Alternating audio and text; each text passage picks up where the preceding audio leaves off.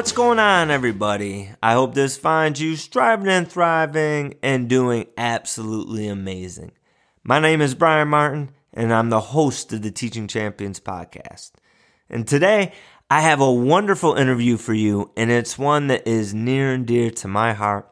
I was lucky enough to connect with Jessica Sam, and she is the 2022 Arkansas Teacher of the Year.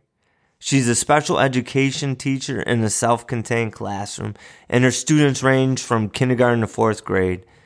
And most importantly, she's a mother and a military wife. And she dropped some gems in this interview from how we can best serve all our students in the school, the power of communication and collaboration, and how we can best serve children who are in military families. There's a lot of great takeaways, so I hope you enjoy.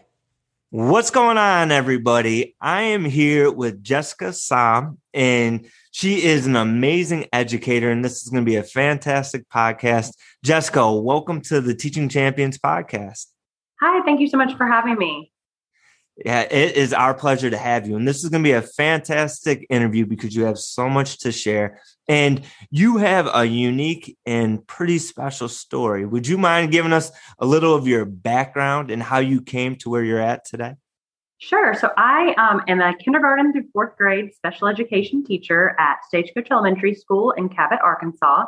And I am the 2002 Arkansas Teacher of the Year. Uh, but teaching was not a first profession for me. So I went to college right out of high school. And after about a year, I dropped out and wasn't really sure what I wanted to do. I married my husband and moved to Arkansas. I worked, I went to a trade school and worked at an esthetician and a day spa, but my husband always encouraged me to finish my college degree because I never had. And so um, I had a real passion for working with students with exceptional needs and diverse learners. And so I finished my college degree 10 years after I started it um, with a preschool through fourth grade general education and special education uh, teaching license. And so uh, after graduating, we moved just a few months later to Germany. And uh, my husband's active duty military. So that was his next assignment. And I worked as a paraprofessional, a teacher's aide in a, with a student with autism in mm-hmm. elementary school there. And then I stayed home with my children until we moved back to Arkansas uh, my daughter began getting speech services at preschool. And so when she started getting those services, I had an opportunity to sit on the other side of a special education meeting. Um, and it was it was really eye opening and a really unique experience for me to hear words like severe and profound in regards to my own child's development in regards to delays. And mm-hmm. so, um, with that, though, they needed someone to fill a long term substitute position working with early childhood special education services. And so I did that for the remainder of the year. Um, I went and taught one year at an elementary school just as a pre K teacher in a general education setting. But really, my heart was being pulled back to special education. And so the next year, I was in the setting that I'm in now, which, is, like I said, is a preschool through, or I'm sorry, kindergarten through 4th mm-hmm. grade, uh, self contained special education classroom. So it few different careers and a, a little bit longer of a journey to find that passion and that calling, but I can't imagine doing anything else now. That's awesome. And I think uh, your journey is so special and it, it makes us really think about our teaching. And I, I look at, you know, you, it took you 10 years be, to get that college degree. So that, that was a journey. And then you go over to Germany and you have that, uh, part is being a paraprofessional. So you get to view it from that lens. And then you talk about being in those special education or those uh, meetings and being on the parent side. And I think that's important for all of us to really be cognizant of what it is like for the parents to be on that side of it. Absolutely. And, uh, it's made me really think about the language I use when talking to parents because um, with education, I mean, we have so many acronyms and special mm-hmm. education mm-hmm. even more. And so um, when I'm talking to a parent about a student and when we're reading these evaluations, you know, what words are we using that are really describing what a child can do, not just what we're saying that they can't do yet. Um, and I think that was a really important uh, experience for me to have to make me a better teacher and a better partner to the parents that I work with as well. Yeah, I love that. You know, focusing on and letting the parents know because it's got to be hard sitting in those meetings and just hearing what they can't do, but really focusing and letting them know, you know, your child can do this. So. Absolutely. We get paperwork when a new student places, and so often it's a list of can'ts. Um, mm-hmm. And so I have made a really big effort whenever I'm writing my IEPs, my individualized education programs for students, that every part I add, make sure to add in all the amazing things they can do because it, it's just a snapshot, it's just a piece, but we limit students so much and we focus so much on where they're not, uh, where their strengths are not at. That that's that's not what parents need or want to hear, and it's not what another teacher needs to hear exclusively from me either. Absolutely, planting those seeds, letting people see their shine as well and I love that. So, what's your day? You have uh, interesting because you have multi ages inside your classroom. So, what's your day like? It it can be pretty hectic. we um, the bet the most important thing we found, and uh, you know, COVID kind of changed how students worked. We we did a ton of centers when I first started in the class, um, mm-hmm. and COVID changed that we could not all be working with the same materials all the time. So we were doing a lot more at our desks and then as restrictions started to ease, we could have some centers and some more collaborative work again. But I think we found that we needed to be very deliberate about those workspaces and what we were using to support student learning and make sure, yes, there's definitely a place for fun and creativity, but what are these resources doing to enhance student learning? Um, but because we do have, you know, kindergarten through fourth grade, students are going all throughout the day to their general education classrooms for activity, lunch, recess, sometimes phonics or shared reading or science, whatever will benefit them the most and, and their learning goals. But we do start every morning together. And that is mm-hmm. something we have just prioritized this year. Uh, there was a lot of social emotional gaps because of COVID.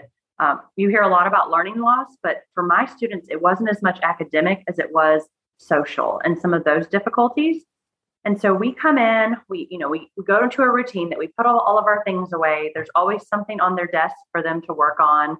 Uh, it might be a fun coloring sheet that's themed for whatever we're working on or something else to support their learning.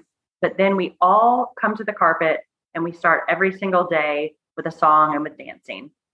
I just made up my mind that you know joy is a choice and my mindset matters and my mindset affects everyone else's day when they come in and so I think it's pretty hard to be sad and to be um, down if you are dancing and moving. And I, I love music. And I just think that if we can start every day with a pause on a positive note, if kids are coming to school tired or frustrated, if I'm coming to school because my own children and I have argued, it's really hard to stay in that negative space if we're dancing and singing. And it, it really has been a, a great addition to our routine um, students know what day it is, even if they've always struggled with the days of the mm-hmm. week. They know it's Move It Monday. They know it's Taco Tuesday, um, and they're they're ready for it, and they don't want to miss that part of our day.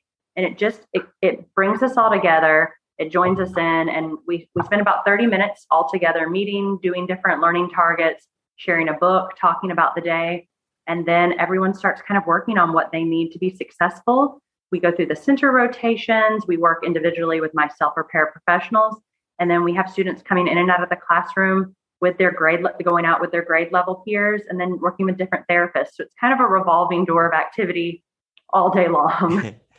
yeah, and you know, I, I love the piece where you where you talk about starting the day off on that positive note, and we're always responsible for the energy we bring, and the yeah. students feed off of it. But I think you bring up something important that uh, maybe you get your day doesn't start off with the right note. But Absolutely. if we get that that movement, that joy, get a little music playing, something that a little routine that can snap us out of if we're in a funk or if a student's in a funk. It's a great way to start your day.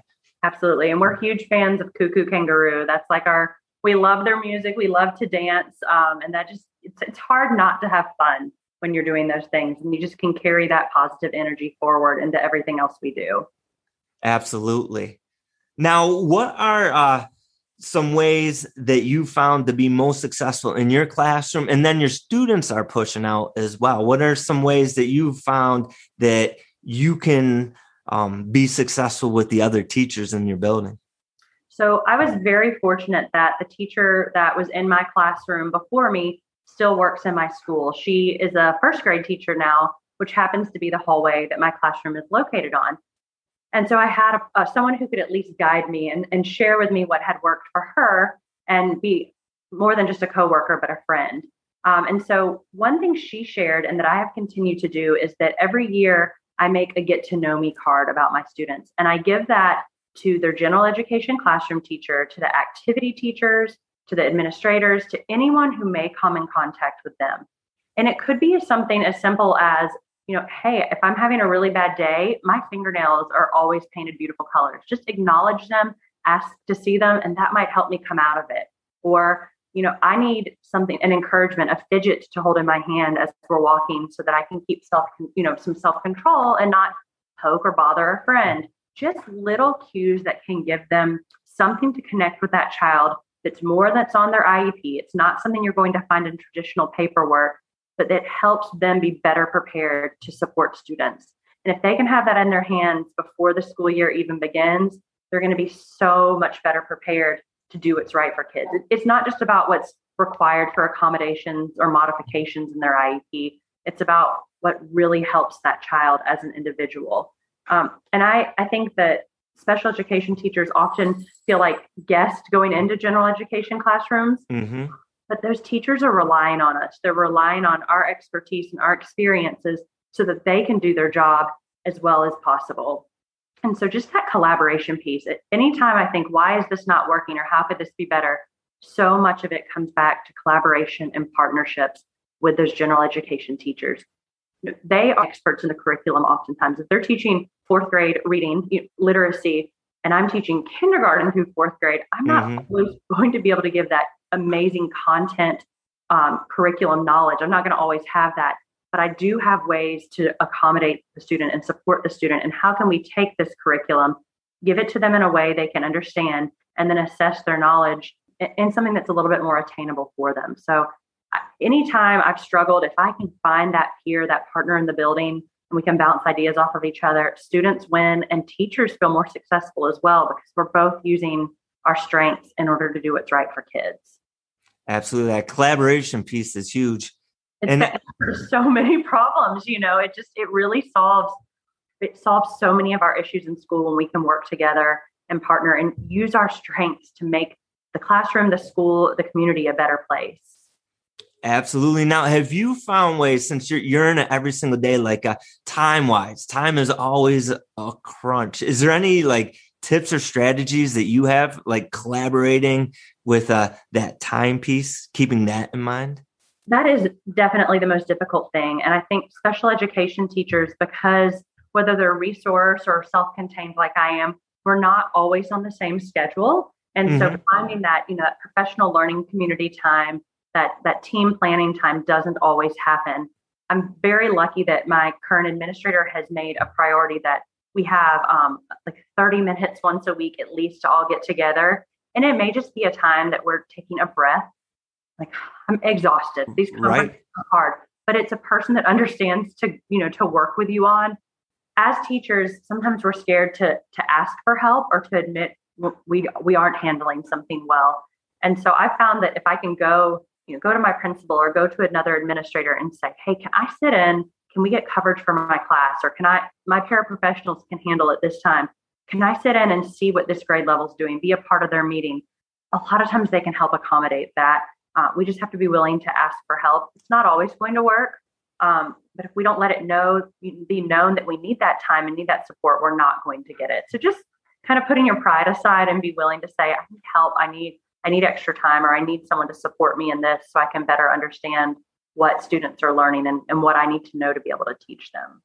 I love that because, uh, you know, I feel that sometimes too, where your pride gets in the way. You don't want to look like you can't handle a situation. So in, instead of asking and saying, Hey, I need a little extra help, you just uh, keep going down that same path where Absolutely. we can open so many doors if we're just a little vulnerable and honest.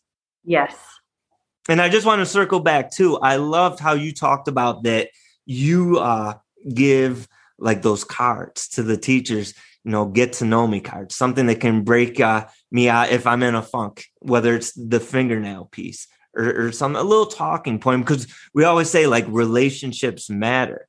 And uh, your students might push into my classroom for just a small window of time. So I don't have that opportunity to to maybe connect with them as much as the students are in my class for the majority of the day. So something small like that just a little peek into to their life i love that.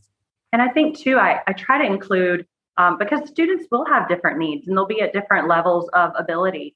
And so i'll put a note in there hey i will come with a paraprofessional but when i'm in my in your class you, you are the boss. So unless you need the paraprofessional to support you know have the same expectations of me or it might say you know but if i'm struggling with this let my paraprofessional help me just so they know because sometimes we don't know if we haven't all had time to sit down. We don't know where those lines of who should be in charge and who should be handling behavior concerns. Uh, you know i think it's helpful to let teachers know this student can handle your redirections and they're working on maybe moving into less services and less supports so they need to learn to listen to a different adult. Um, it just makes that special that general education teacher feel like they have they're empowered to do what's best for kids more as well. And so again that just that open communication it makes such a difference. And i always put my cell phone number on there in case they don't have it. Call me if there's a problem. Just call me and i'll come down. Uh, i don't ever want them to be afraid to ask for help either. Absolutely and that's great and uh, you know you were a paraprofessional before so i think that gives you a a good insight as well. How about that collaboration with the paraprofessionals because they play such an important role in our classrooms as well? I don't know what our schools would do without them. Um, I am so fortunate to work with the teachers that, that most paraprofessionals in my classroom, my co-teachers, and even throughout our school, we have um, three different classrooms that have the special education classrooms that have paraprofessionals in them, and mm-hmm. just how we work together to say, hey, we both only have one kindergarten student, can one of our paraprofessionals go in to support them here? So we're maximizing our staffing um, and we're you know we're serving students better. And again, we don't need two of our students most of the time with one-on-one paraprofessionals in this setting. We need it, you know, that we need to have experiences as close to as typical as possible so they can get used to age level peers and peers in a less restrictive setting. And so, you know, our schools are so fortunate to have amazing paraprofessionals. And I just, I wish they had more respect and more appreciation and better pay. I mean, I have to give that plug because we would not be able to do what we do without them. Absolutely. 100% agree with that. 100%. Now, what are ways that uh, we can best serve those students who come from military families? Because I know this is near, near and dear to your heart. How can we best serve them? You know, I think depending on the community you're in, we live near Little Rock Air Force Base. And so there is a large number of military connected families. And the school liaison officer on base and the schools here are pretty well equipped to support students, but that's not going to be the case everywhere. You might, you know, we talked a little bit earlier about having just a, a family that's connected to a local area, but they're not near a big air base. Um, a recruiter or someone coming in for a special assignment and so there's not always going to be those resources. The first thing I would advise um, schools and military families as well, because they don't all know about it, is to be comfortable and aware um, of something called MIC3. It's the Military Interstate Children's Compact Commission. And it is a compact between all 50 states about different ways that we can ensure military families are supported when they're moving between duty assignments. And that's, so that might mean an Army family is going to come be stationed at Little Rock Air Force Base and they haven't been as familiar with the policies and practices of the, the, you know the Air Force community, they should connect with that school liaison officer on base and see about the resources that are there. If it's a high school student and they're moving in their senior year, what if all those credits are not going to line up and they're not going to be able to graduate on time? That compact helps schools and helps states look at transcripts. What course could we take to cover this extra math that wasn't required in Texas? What can we do to make sure the student is not going to be punished or penalized because their parent is serving our nation. Um, so I make sure military families know about that. But as far as teachers, we need to understand kids are coming, different states have different social norms and expectations on top of those curriculum differences. Mm-hmm. And so, you know, in my class, most students know to say yes, ma'am, or no, ma'am. That's kind of uh, just an expectation. I like that. yes. uh, my own children, you know, that's just that's just kind of how they were raised, and so it's just kind of how we talk. But you go somewhere else, and that no one is saying "ma'am" or "sir." Um, both of my children were born in Germany, and I remember us moving back, and I said, "Oh, we're going to go to the beach this summer with my parents, and we're going to go to Myrtle Beach in South Carolina." And my son said, "We aren't going to Greece," and I was, "No, son, probably never ever again." because it's not a you know a hundred euro flight from Germany where we had previously lived, but he had no concept of that. And so mm-hmm. there are so many different expectations and different norms. But let these kids, these children from elementary to high school have some amazing experiences and amazing insight on the world. Let them share that and let them have that voice when they come into your classroom. It might help them connect with another student or have an opportunity to shine in a way that they didn't before. It could be that icebreaker for them. So, you know, utilize their knowledge. If if the curriculum they were on before is further along than you were on, let them be the buddy, the peer tutor in the class to help other students. So now they're immediately needed and wanted to be a support. Um, and if they are a little bit behind from where your district is teaching and learning, then have somebody partner with them. That gives them a friend. And it's just so easy to find ways to connect students to make sure they have those resources to feel a part of whatever community they're in. It might only be a year or two, but they still deserve to feel valued and honored and and to have their needs met. Absolutely, and I love that. And uh, it's so important, like you said, they need to feel like they belong to that community, and that's hard. Like when you're a, transient child and you don't have root in one place, so you're only staying there for a couple years, moving on, like you said, mid year, the different cultural norms and I wanted to read this real quick. Uh, you had posted this, your Twitter feed. And I think it's really important because my military background, I, I was in the military and I was treated very well. Like uh, I think the soldiers, the airmen, they they are treated pretty good with with a lot of respect. And what we don't realize sometimes is the military, it isn't just the soldier, it's the family. And it's uh you posted it and it was in the military officer magazine. And they said the real heroes are the children. And it, it just says if anyone deserves recognition and appreciation for their selfless service it is military children. Born in military hospitals around the globe they will learn far too young goodbyes will be frequent and difficult at some point in their toddler years they inevitably inevitably will hug a camouflage leg of someone other than their uniformed parent by mistake. They will move repeatedly, usually at the precise point in time when they feel most settled. So I, I thought I read that, and that's extremely powerful. And, you know, like uh, we were talking earlier, I'm in a remote area. So we're not used to too many um, military children coming in and out, but we do have them. Or if you have a National Guard unit that gets activated and all of a sudden that parent isn't there, that we're, we're as educators cognizant of that and recognize on that social emotional piece that uh, they might have those struggles. But I also love when, when you said, that they have special things and experiences. Let's bring them in and share, like your children. Let's share those years from Germany and all of that background knowledge and what you've experienced. So there's there's a ton of ways that we can bring that to our classroom.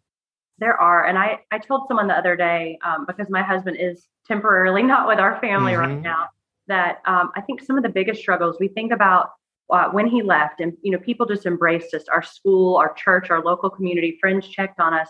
But we have to remember too that coming home is really difficult. And i think um, the, the, military return has been very romanticized you see in movies and all these these things. But the family is figuring out how to be a family again. And so where you may not see any behavior or even academic concerns early on or during the deployment when they're coming home families are trying to you know figure out how to reconnect and those roles are changing uh, my son more than once has said, you know, I, am going to be the man of the house and, I, and I'm going to help. I'm going to do these things. Well, that's not his job. He's a child, you know, he doesn't mm. have to. But then when, you know, when dad comes home, he has to kind of figure out how to step back and let dad do those things again. And especially with an older student. So just just remembering those families that not just while one or two, one or other the parents are gone, but when they come home too, that there's always going to be that adjustment time and continue loving them. And I mean, all students need grace, and sometimes those behaviors that you you hear, you know, often the cause of behavior will make you cry, not be mad anymore. Um, so just just giving some grace with those extra times that we don't always understand can be difficult as well.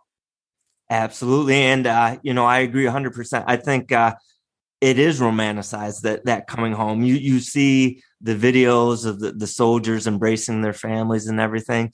And I know for myself, like uh, after that moment, you go home to that house. And for me, I was gone for 15 to 16 months.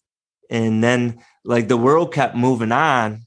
Yes. But but I'm coming back almost like that that place before, and it, there's that readjustment. And like you said, especially for the families, like uh, the the family's got to get reintegrated and everything and also you know on those deployments being uh, aware of like the spouse that all of a sudden has to take on the role of both parents take on the role of running the home that's a lot on that spouse so showing grace to the students and grace to that spouse that's at home as well absolutely absolutely because they can't do it all they can never fill that total role as that parent but they are certainly trying. And I mean, that if it's a, a dad, we have tons of women that are active duty as well. A dad Absolutely. Who maybe doesn't do the daughter's hair every morning, and now he's thrust into that primary role. It, it can be really challenging. So I, I that's a great point. The parents are going to need a little bit of that patience and understanding as well.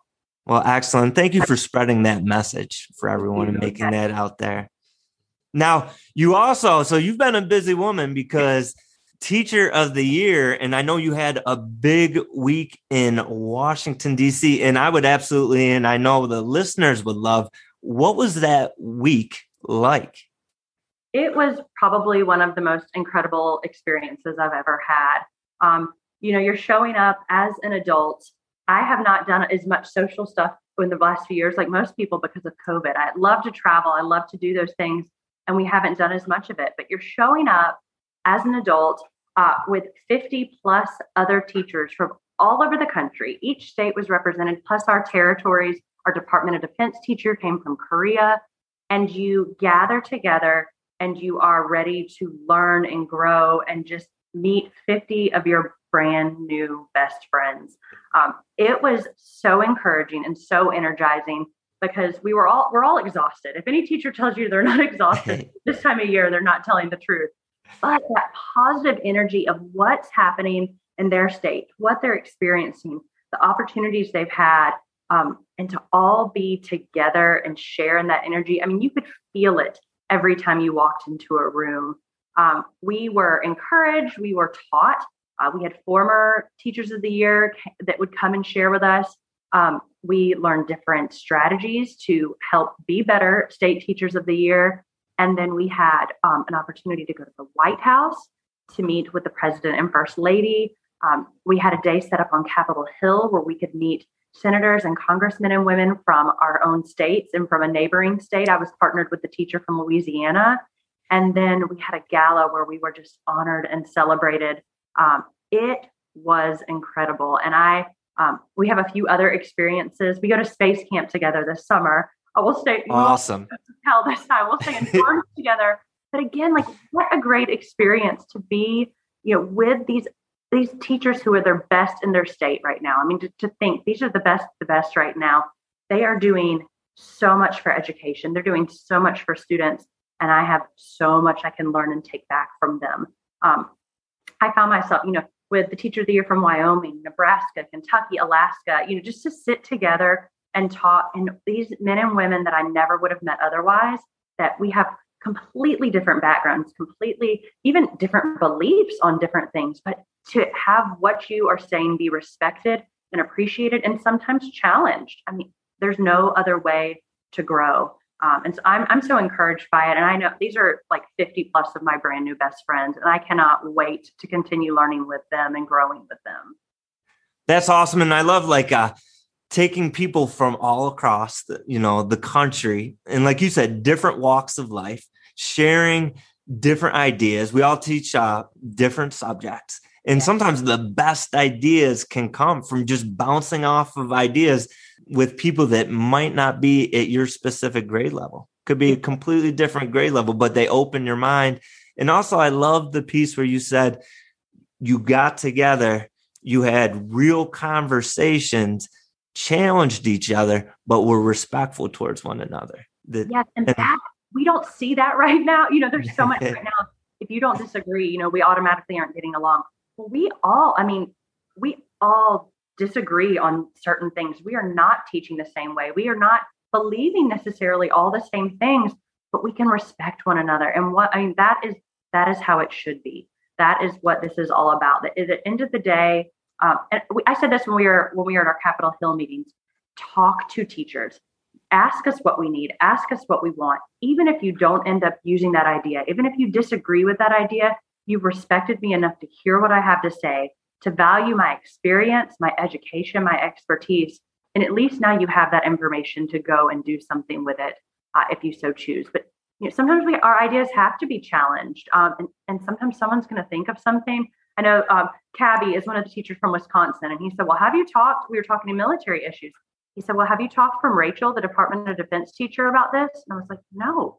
Why haven't I? Why didn't I think of that? He's like, Yeah, you should do that. I'm like, Yes, I should have already done that. But just I needed someone else to say, Why haven't you thought of this? And it was fantastic. So uh, it's just so encouraging. And we need that positivity. You know, we we do get tired. This time of year, we are run down. And to be encouraged and supported by people that are just also in this with you, but are so amazing and so love what they do. It was just the most empowering experience I'd had in a really long time. That's great. That piece, like leaning into others. Sometimes we don't have it, but if we can feed off of others' energy and ideas, great things can happen. Yes. And I, I think that leads into a, a great question. You are a mom running the household right now as your husband's on deployment. Like you said, at this time of the school year, and I know um, you have one week left after this, I believe. so we're all tired. How do you um, keep that positive mental framework or positive mental state during this time? You know, I think for me personally, I need movement. Like I talked about in the morning, we start our days with dance and music. I wake up every morning and exercise before school, which I know most people like shake their head at me, like, what are you thinking getting up that early? But uh, just that for me is my time alone to set my mind on the day. I'm choosing to do something for myself. So I'm not pouring from an empty cup. I'm putting into myself something positive, something that makes me feel better. And then I'm able to take that energy into the day. So I'm not, you know, getting out of bed at the same time as my kids and we're running around and all going crazy at the same time. I mean, that sometimes still happens but I'm taking that time for myself to make sure my mindset is set on positivity for the day. Um, I also I chose before I get out of bed every morning. For me, I take time to pray. I pray for everyone in my family and to pray for myself, but I don't touch my phone right away. Uh, I found that I was mm-hmm. waking up going straight to Facebook and straight to the news and just flooding with things that weren't positive. Um, and so I took that minute to set my mind on positivity for the day and then do something for myself. And I feel like that really makes a difference and how I can carry into everything else I do. Um, and so, even thinking about that with summer, with teachers about to go on summer break, find something to do for yourself, whether it's that Netflix show or that book or something, a trip. We have to we have to take care of ourselves, and that doesn't mean neglecting the other responsibilities and other people. It just means that we're able to do what's best for others because we've taken some time for ourselves as well. That's fantastic. Now, Jessica, how, if the listeners want to connect with you, what are the best ways that they can connect with you? Um, I'm on Twitter, Jessica Saum, S A U M. Uh, I'm the Arkansas Teacher of the Year, so that kind of makes it easier to find. I also have an Arkansas Teacher of the Year Facebook page. So either one of those is a great way. Um, and then you, you, can link my email address too to this when you post it, but it's uh, jessica.saum at cps.k12.ar.us. So it's kind of long, uh, but I would love to connect with others. Um, I I have a year sabbatical from the classroom that starts July 1st, so it's kind of this bittersweet. I'm hanging on to every last minute in the classroom for the next year, um, but I have a whole year to work with other teachers and to see what people are doing and and learn from them. I don't want to just be going around teaching my experiences. I want to steal all of your amazing ideas and bring them back to my classroom and my community as well, because I know there are teachers out there doing things that I haven't even thought about. So I would love to connect with as many people as possible and just take every minute of the next year to become a better teacher and a better leader um, for my not just for my own community, for my state, and for our country. I love that. I think uh, I'm excited for you for this coming up year. I think uh, great things are headed your way. I'm very excited about it. Awesome. And uh, the last question if listeners could walk away with one thing from this episode, what would you want that to be?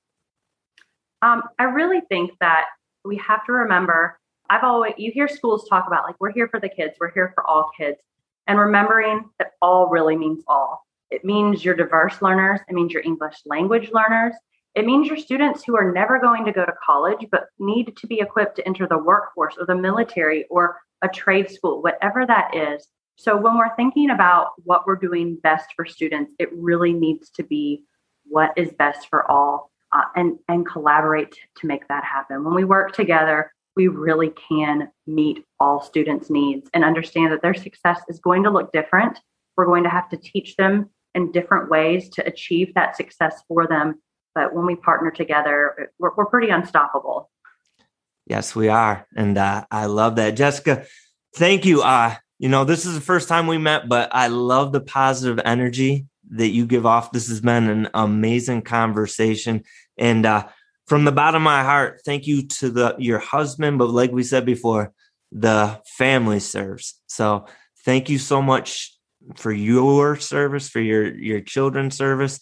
Thank you for serving the children of your school and what you do for them. And thank you for serving all of us. And I know that you're going to go on use this year and spread just a great message, one one that all of us needs to hear. So thank you so much. Yes, thank you so much for having me. I really enjoyed it. This was such a great interview with Jessica, and you can just hear her wisdom and her passion pour through her. And she dropped a ton of gems in this interview. So let's get into the Teaching Champions take, where I share three of my biggest takeaways. Now, the first gem is how she talked about the power of asking for help. That vulnerability piece in education can be extremely difficult especially as you become a more veteran teacher. Because it's not always easy to say that you're not quite sure how to handle something and to go ask for help. But it's something that we should be doing because in our schools and within the people that we connect with online, there's so much knowledge and experience. And every single one of us has faced different challenges and we might be able to provide each other some insight. So I love the fact that she highlighted going to seek help and not always trying to find the solution on our own. The second gem that I loved is how she talked about that collaboration piece.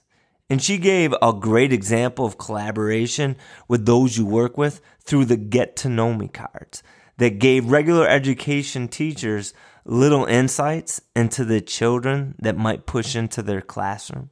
She also talked about how many new ideas came from talking with other teachers of the year when she was in Washington, D.C. And I loved how Jessica highlighted that these people, they came from all walks of life. They taught in different areas.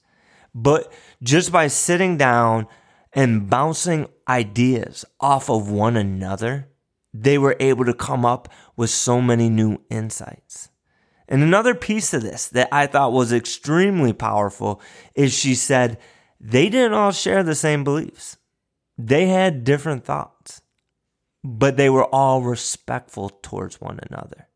And they all gave each other the opportunity to be heard. Finding that group that can fuel creativity and that group that helps light that spark within you is huge. And the third gem that I took away from the interview was all about the military families and how we can best support them. That we should have an understanding that these champions are being uprooted every few years and how hard that can be. So we should find ways that we can help them find that sense of belonging that we should recognize the different life experiences that they may have had and try and incorporate that into our day. And that we should also be showing grace to these children, especially if their parent is deployed, and even have that understanding that when that parent does come back into the family unit, that there's an adjustment process and that has to take place. And that can affect how that child shows up to school. And these were just three of many gems that I took away from this interview. I would love to hear what your favorite takeaway was, so hit me up on social media and let me know. Thank you for listening and being part of the Teaching Champions community. We support, we encourage, we lift each other up. And this is an episode that means so much to me. And if you would share it to bring more awareness on how we can support children that come from military homes, I would be extremely grateful. Don't forget to subscribe to the podcast so it can come to you right when a new episode drops. And always remember whether you're from rural America to urban America to Canada to Spain to Bahrain, we're all on that same team. We're all on that same mission and we're always better together. Keep being amazing, my friends, and as we go out into the week, may you step into your strength, may you step into your shine, and let's build our champions up. Have a great week, everybody.